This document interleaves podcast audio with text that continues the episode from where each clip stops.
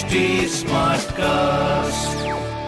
आप सुन रहे हैं एच डी स्मार्ट कास्ट और ये है Live Hindustan production all right hi my name is R J Sona और आप सुन रहे हैं आगरा स्मार्ट न्यूज़ से। हफ़्ते आगरा की सारी स्मार्ट खबरें मैं ये आपको बताने वाली हूँ। तो सबसे पहले चलिए शुरू करते हैं हम अपने ताज नगरी में ताजमहल की खबर से जहाँ पर सीज़न में पहली बार सबसे ज़्यादा टूरिस्ट ताज घूमने के लिए आए हैं। संडे शाम टोटल 17,695 टूरिस्ट ने किया ताज का दीदार जिसमें बच्चों की संख्या रही सबसे ज़्यादा। इसी के साथ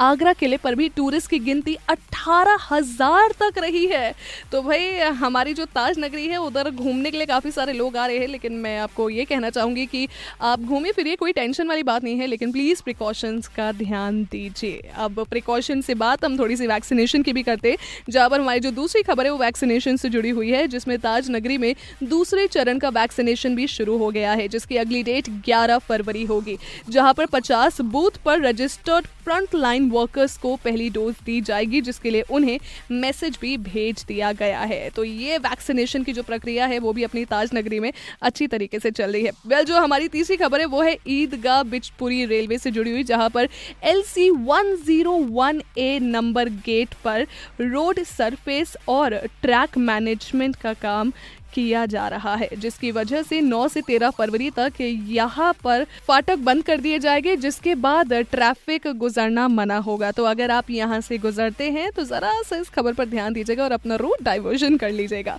वेल well, ऐसी ही और सारी स्मार्ट खबरें पढ़ने के लिए आप पढ़िए हिंदुस्तान अखबार और साथ ही साथ कोई सवाल हो तो ज़रूर पूछेगा on our Instagram Facebook and Twitter page at the rate H T smart cast my name is R J Sona stay tuned आप सुन रहे हैं एच डी स्मार्ट कास्ट और ये था Live Hindustan production smart Smartcast.